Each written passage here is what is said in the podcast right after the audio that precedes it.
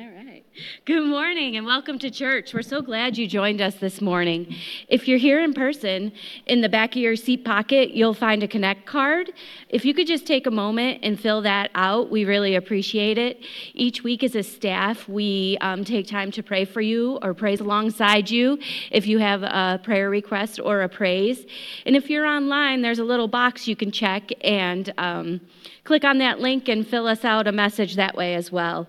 Um, and if you are new here, let me take a minute to introduce myself. I'm Miss Becky, the children's ministry leader here.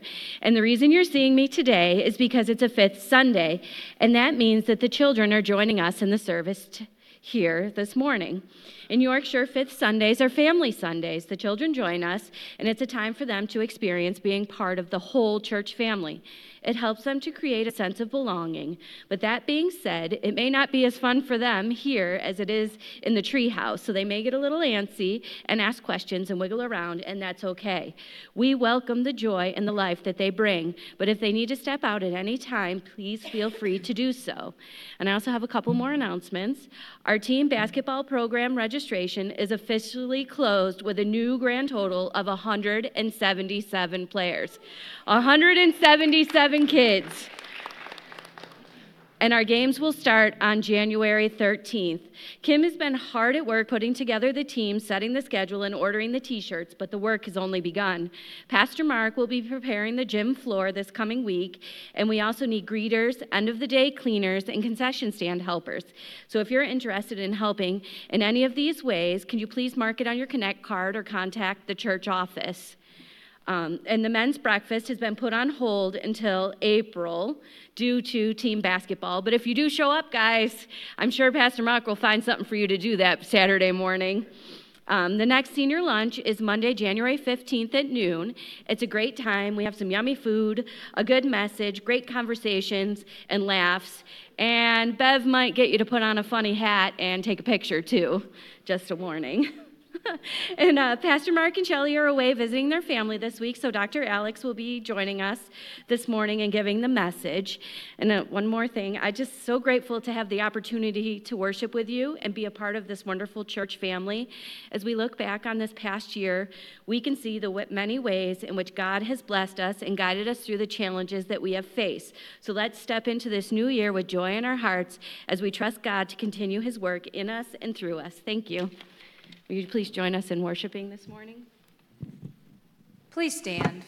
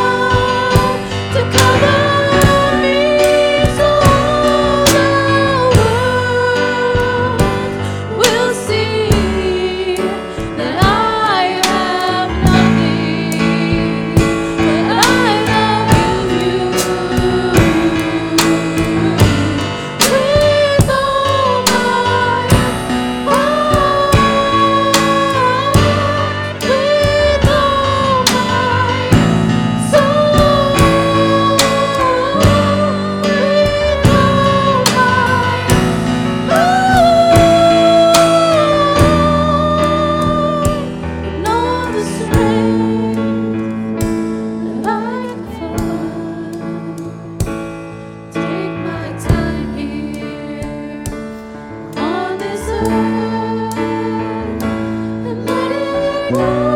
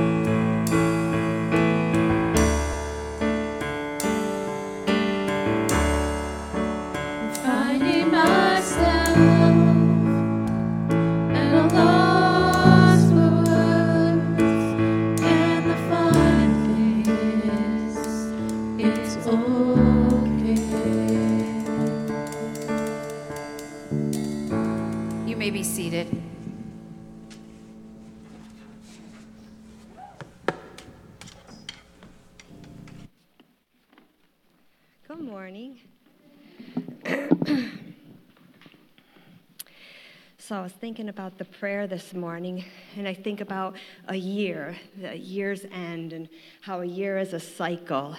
And it kept, I kept thinking about how life's events are a cycle, and it brought me to um, uh, the verse in Ecclesiastes. And this morning, will you join me in prayer?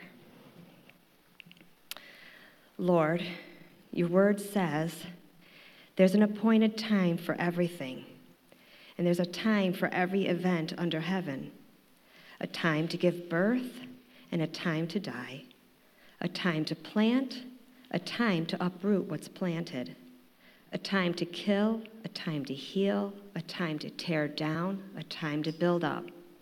A time to weep, a time to laugh, a time to mourn, a time to die a time to throw stones, a time to gather, a time to embrace, a time to shun embracing, a time to search, a time to give up as lost, a time to keep, a time to throw away, a time to tear apart, a time to sew together, a time to be silent, and a time to speak, a time to love, a time to hate, a time for war, a time for peace. Lord, your word says our times are in your hands. Your word says you are a God with us. And your word says you hear our prayers. Thank you for walking us through the days and times of this past year and all that means to each one of us. And as we prepare and pray for the days ahead, thank you that your word says that you are a God of peace. May we find comfort in that, knowing that you have made everything appropriate in its time. Amen. And today's scripture is from John chapter 15, verses 1 through 12. I am the true vine, and my Father is the vine grower. He removes every branch in me that bears no fruit, Every branch that bears fruit, he prunes to make it bear more fruit. You have already been cleansed by the word that I have spoken to you. Abide in me as I abide in you, just as the branch cannot bear fruit by itself unless it abides in the vine, neither can you unless you abide in me. I am the vine, you are the branches. Those who abide in me and I in them bear much fruit, because apart from me you can do nothing. Whoever does not abide in me is thrown away like a branch and withers. Such branches are gathered, thrown into the fire, and burned. If you abide in me and my words abide in you, ask for whatever you wish, and it will be done for you. My Father is glorified by this, that you bear much fruit and become my disciples. As the Father has loved me, so I have loved you. Abide in my love. If you keep my commandments, you will abide in my love, just as I have kept my Father's commandments and abide in his love. I have said these things to you, so that my joy may be in you, and that your joy may be complete. This is my commandment that you love one another as I have loved you.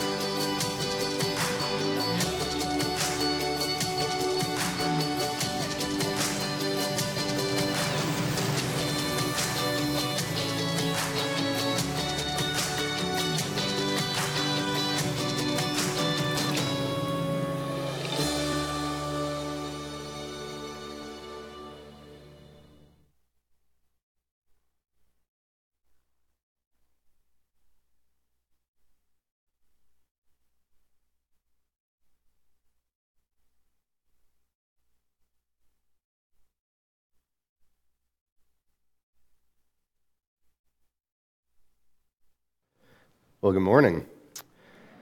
Hoping that you have all had a uh, happy and healthy and blessed Christmas season.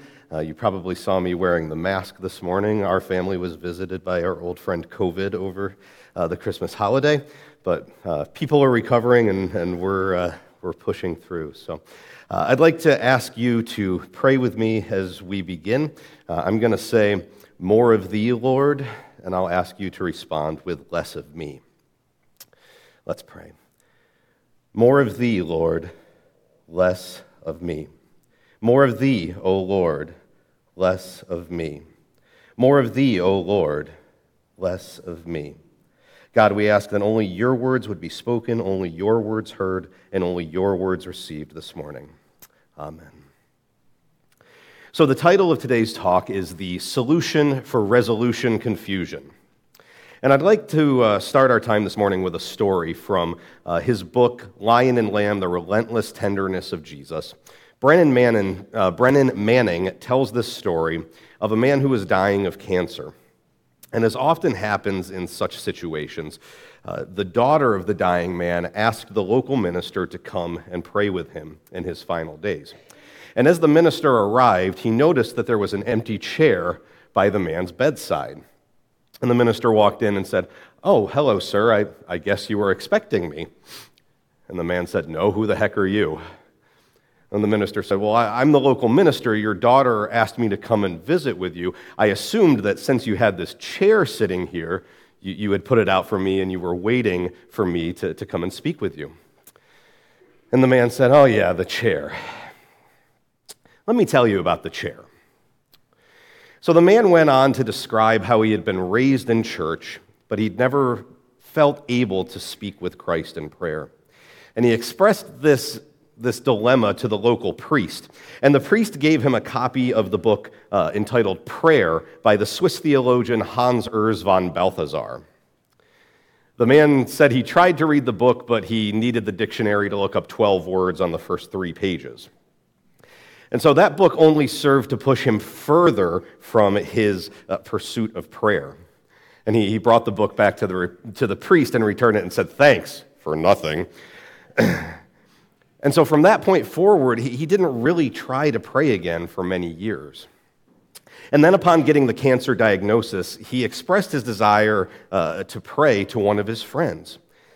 And his friend said, Look, prayer is just a simple matter of having a conversation with Jesus. So here's what I suggest sit down in a chair, put an empty chair in front of you, and in faith, see Jesus sitting in that chair. It's not, it's not like it's spooky or something. Jesus promised, I'll be with you always, I'll be with you all of your days. So just speak to him and listen the same way that we're talking right now. And so the man took his friend's suggestion and told the minister that he liked it so much that he started doing it a couple of hours each day.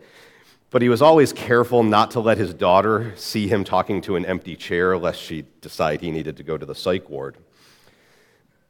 The minister was really moved by the story and he encouraged the man to continue this practice. He anointed the man with oil and prayed with him and then returned to the church. Two days later, the man's daughter called to say that the man had passed away. And the minister asked the daughter, Well, does it seem like he was at peace at the end? And after some hemming and hawing, the, the woman said, well, Yeah, but there was something a little strange that happened. In fact, it's beyond strange, it's really weird. Apparently, just before daddy died, he leaned over and rested his head on the chair next to his bed. As the first Sunday of the new year, this Sunday can hold multiple important meanings for us. This coming Saturday will be the day of Epiphany, which celebrates the arrival of the Magi to give gifts and worship the baby Jesus. In 1775, John Wesley, the founder of the Methodist movement, uh, in which the Free Methodist denomination has its roots, uh, he began to use the new year as a time for covenant renewal uh, a time for renewing our relationship with Jesus, remembering that He's right there with us each and every moment. And that's the kind of service that I want us to focus on today. When I think about New Year's, I think about New Year's resolutions, as, as many of you probably do as well. You've undoubtedly heard people proclaim, New Year, New Me, right?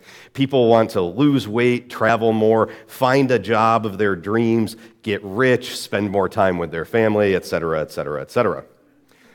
A lot of resolution makers begin the year with passion and gusto and commitment to their goals.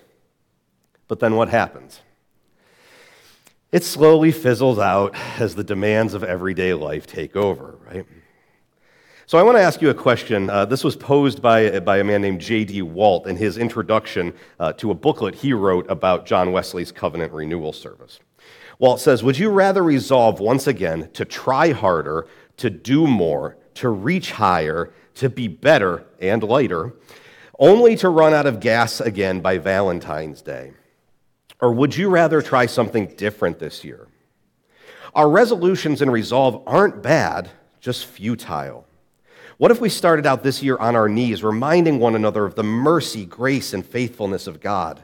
What if we gave up on reaching for the stars and found ourselves bowing down onto the ground before the one true and living God? What if, instead of refiring our confidence in ourselves, we renewed our faith in Jesus and the power of the Holy Spirit? What if we began this year with repentance, realigning our minds and hearts and lives according to the things that matter most? Well, that would be a New Year's revolution. Just like the man who recaptured his relationship with Jesus through exercising his prayer life with an empty chair, so we can recapture, realign, and understand that Jesus is with us always if we're willing to stay connected to him. We can renew our covenant with Jesus Christ to ensure that we are healthy branches that are being fed by the vine. In the scripture passage that was read for us this morning, Jesus was speaking with his followers, and he, he described uh, four different characters, if you will. Uh, there's Jesus himself, who is the true vine. There's God the Father, who is the vine grower. There are healthy branches which bear fruit, and there are unhealthy branches that bear no fruit. And so these are, these are some of the subjects that we're going to be looking at this morning. So let's start with Jesus, the true vine. Why does he call himself the true vine? He calls himself this because any other entity claiming to be the life giving vine is really just a life taking vine that won't allow its branches to produce fruit. Jesus was actually contrasting himself with the Old Testament law and the nation of Israel. Uh, the nation of Israel, under the law, was not able to produce fruit on their own merits, and they failed time and time again to follow the will of God. Jesus, on the other hand, is able to produce fruit in his followers. Other people, other ideologies, other pledged allegiances in which we put our faith, hope, and trust are only going to lead us astray. When we try to find other things that claim to give us life, we're being deceived. Jesus is the only true vine, the only one who can possibly give life.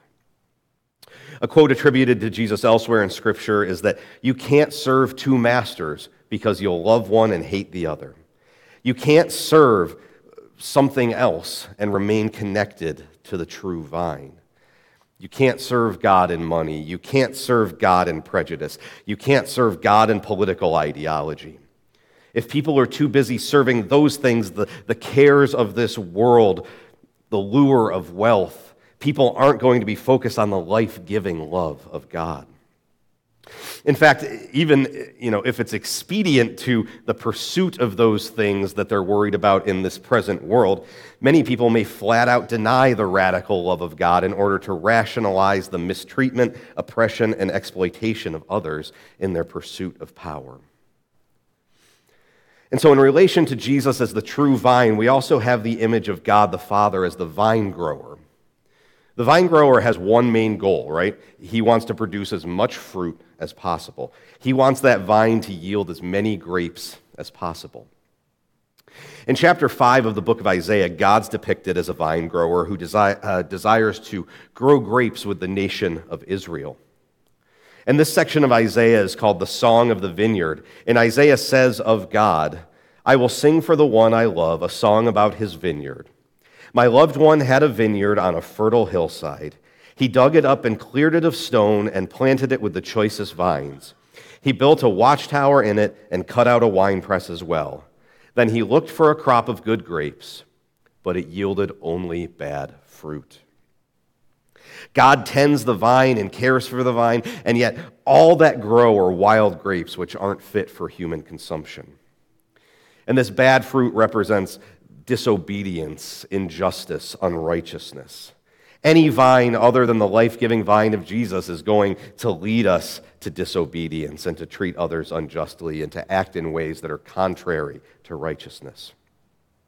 And in response to the bad fruit on the rotten vine, God declares that He's going to remove His protection and allow that vineyard to be trampled into a wasteland. But the true vine, Jesus, is different from that vine. And we see here a mutuality between God the Father and God the Son, between the vine and the vine grower. Without an attentive vine grower, the vine will be overrun by dead and fruitless branches. Without a quality vine, the vine grower will never be able to grow the fruit that he desires. And then, in relation to the vine and the vine grower, we have these two different types of branches. Now, I don't know anything at all about farming. But I did spend one day working in a grape vineyard one time. Uh, my high school basketball coach took us to his father's vineyard one day to do some labor to uh, earn money for our warm up jerseys. So, yes, one whole day I spent, so I'm pretty sure that makes me an expert. Okay, maybe not. But one of the things that we did learn was how to identify which branches were strong enough to preserve and which were no longer capable of producing fruit. And so the damaged ones were the ones that we cut off and bundled up and burned. So this passage presents us with only two alternatives remaining attached to the vine or not remaining attached to the vine. Certain branches, faithful believers, are pruned and discipled so that they can bear more fruit. Others are cut off and burned because they didn't continue to draw life from the vine. Those are the two options. There's no in between options. There's no we'll wait and see branches. There's no option for branches to only be attached to the vine on Sundays. There's no Christmas and Easter only branches. The branches that are not fruitful are useless. And it sounds harsh to say, But if we're not abiding in Jesus, if we're not staying connected to the vine, then we're going to be fruitless in our lives. We want to be the branches that bear fruit, not the ones that are thrown away. Unlike the dead branches, the fruitful branches have a relationship both with the vine and with the vine grower, and they bear fruit. What does it mean to bear fruit? I'd like to point us towards Jesus' proclamation about his mission, about why he was sent to earth. Uh, and contrary to what we think sometimes, it wasn't just to prevent people from going to hell or to get people to go to church. But the, the first time Jesus made public proclamations about himself was in the synagogue in Nazareth. Uh, and I'm going to be reading from Luke chapter 4 here. When Jesus came to Nazareth, where he had been brought up, he went to the synagogue on the Sabbath day, as was his custom. He stood up to read, and the scroll of the prophet Isaiah was given to him. He unrolled the scroll and found the place where it was written The Spirit of the Lord is upon me, because he has anointed me to bring good news to the poor. He has sent me to proclaim release to the captives and recovery of sight to the blind, to set free those who are oppressed, to proclaim the year of the Lord's favor. And he rolled up the scroll, gave it back to the attendant, and sat down. The eyes of all in the synagogue were fixed on him. Then he began to say to them, Today this scripture has been fulfilled in your hearing. And we see again here this interplay between Jesus as the vine and God as the keeper of the vineyard. God gave Jesus this mission to bring good news to the poor, to proclaim release to the captives and recovery of sight to the blind, to set free those who are oppressed, and to proclaim the year of the Lord's favor. And as we stay connected to Christ and draw our life from Him, the good fruit that we bear is fulfilling that very same mission. Bad branches don't produce the fruit of fulfilling that mission. If we're not doing those things, if we're not bringing good news to the poor, proclaiming release to the captives, setting free those who are oppressed, and proclaiming the year of the Lord's favor, then we're probably not actually staying connected to the vine. Author Henri Nouwen wrote that God is calling us to dare to proclaim our own irrelevance in this contemporary world. That'll allow us to enter into a deep solidarity with the anguish that underlies all the glitter of what we call success and help us to bring the light of Jesus there. In a world and a society that's becoming increasingly individualistic and self centered, can we dare to declare that we are not God's gift to the world?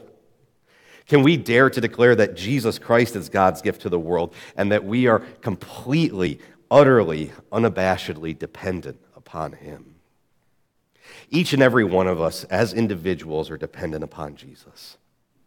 We know that we're dependent on him, and I think that we can probably feel that dependence grow as we find ourselves being disconnected from him. Just like the man in the story uh, I told at the introduction to this message, he knew that he had been longing to be connected to Jesus. He just didn't know how to do it. But he knew he had to depend on him. And sometimes our relationship with Jesus doesn't come as smoothly or as easily as we might like, right? Just like our relationships with our spouse or our parents or our children or our coworkers might not come as easily as we'd like. This is why the, the vine grower has provided us with what we call spiritual disciplines, which help us remain connected to the vine. Throughout our life circumstances, uh, commitment to these disciplines can help the vine grower prune us in such a way that we continue to bear more fruit. In his book, Celebration of Discipline, which is considered to be the foremost text on spiritual formation, Richard Foster writes that there are three different types of spiritual disciplines the inner, the outer, and the corporate spiritual disciplines. And I'm not going to go through all of them with you this morning, uh, but I do want to mention the four that fall into the inner uh, category. Those are the ones that we practice personally. If we're overcome, uh, if we're to overcome the resolution confusion of trying to make ourselves better by our own merits, these disciplines, when practiced correctly, are reminders that we need to submit ourselves to the Lord. And so the four inner disciplines that I'm going to talk about real briefly are meditation, prayer, fasting, and study. Starting with meditation, the word meditation uh, often conjures for us images of uh, practitioners of the Eastern religions, right, repeating a mantra. but that's not what the term means in the context of Christianity. Foster said Christian meditation, very simply, is the ability to hear God's voice and obey his word. This usually involves silence and the opening of one's heart to hearing the Holy Spirit.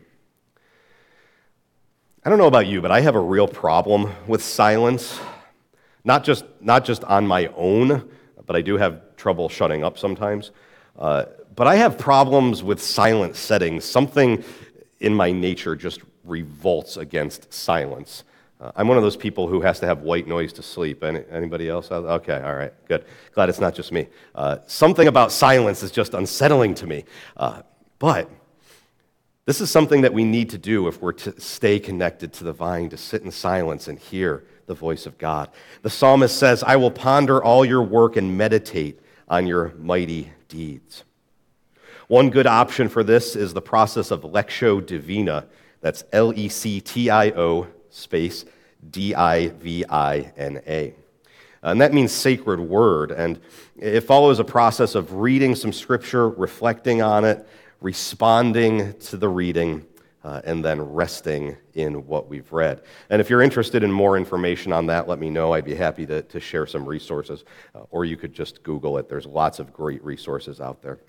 But regardless of the process that you follow, take time to sit quietly and listen. Second inner discipline is prayer. Prayer is the foundational basis upon which our spiritual formation is built. Uh, some people say that, that prayer and meditation are synonymous, but uh, Foster distinguishes between the two. He says that meditation introduces us to inner life, but it's the discipline of, of prayer that brings us into the deepest and highest work of the human spirit. Real prayer is life creating and life changing.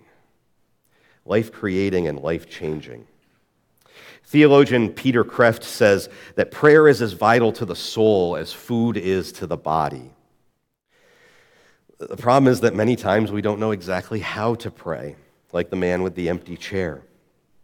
But as he discovered, there's not only one correct way to pray. Find a way of praying that works for you. If it means talking to an empty chair, so be it. The third inner discipline is fasting. And this is the discipline where people start to say, nope, no thank you. Uh, fasting refers to the, the practice of abstaining from food for spiritual purposes. Uh, you can look at me and know that I haven't skipped too many meals in my lifetime. But fasting is something that's commanded of us. Did you know that? Jesus instructs his followers. He says, When you fast, do not look gloomy like the hypocrites do. Did you catch that? When you fast, not if you fast. We're told the same thing about prayer when you pray. We're told to fast in the same way that we're told to pray.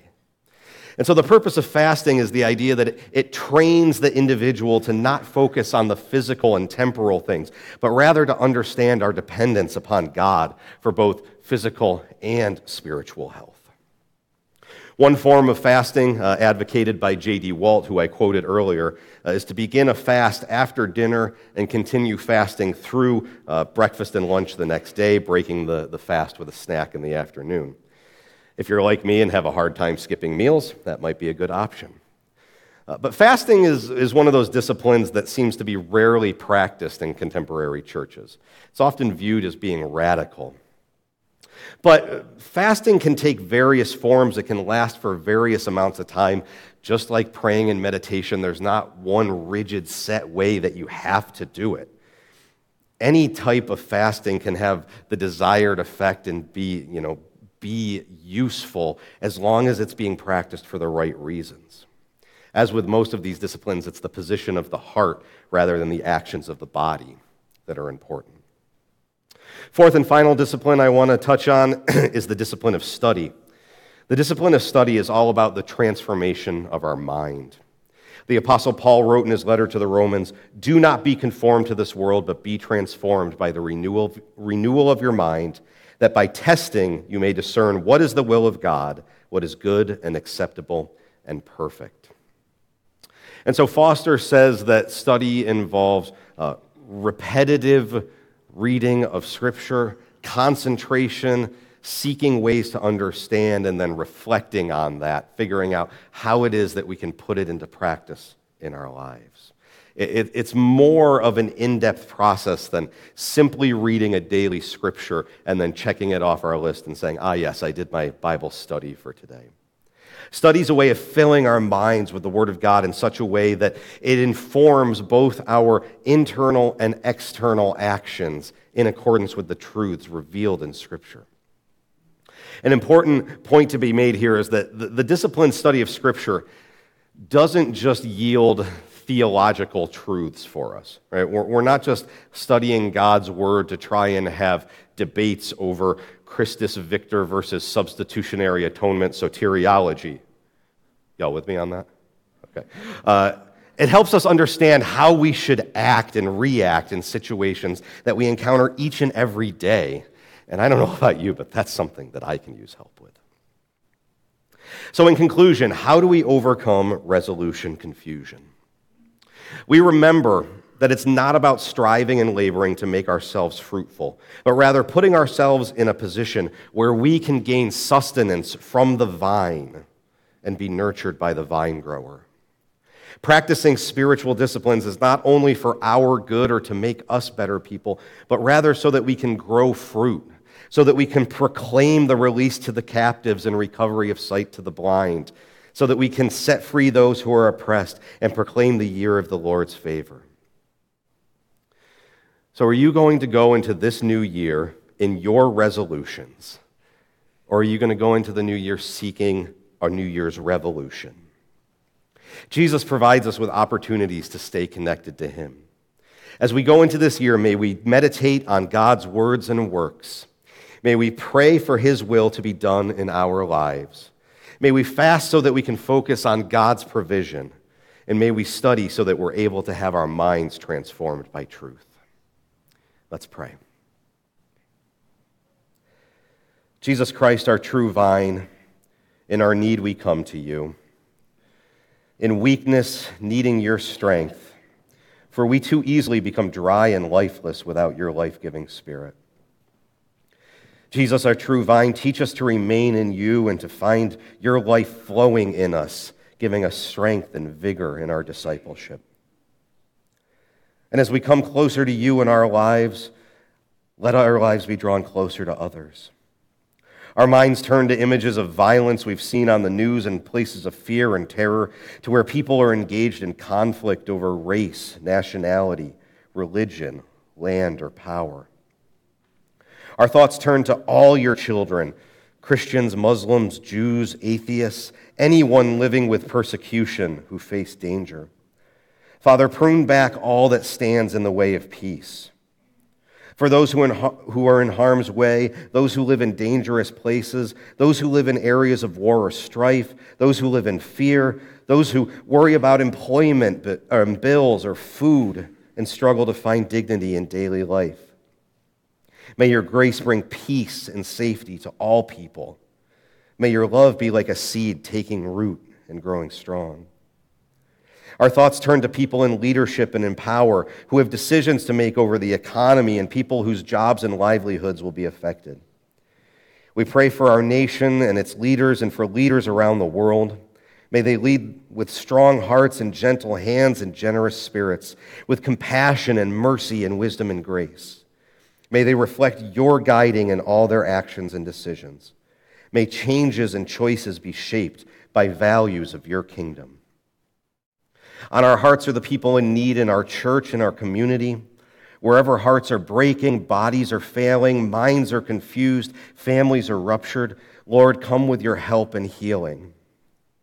For those who suffer from any illness or disease of mind, body, or spirit, restore these and all those we carry in our hearts to the fullness of health. Health as only you, O God, can bring. May your mercy shower each of us with healing mercy and love. For those who are dying and for those who have died, send forth your comforting love.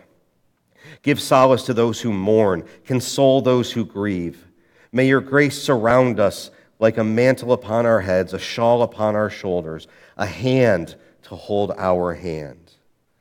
May your love be like a seed taking root and growing strong. And here too as your church gathered today. We give thanks for the saints of the past and the fruit that they've borne in our community and beyond. Like them, help us to remain in you that we may be fruitful and bring glory to your name. Through Jesus Christ, the true vine. Amen. And join us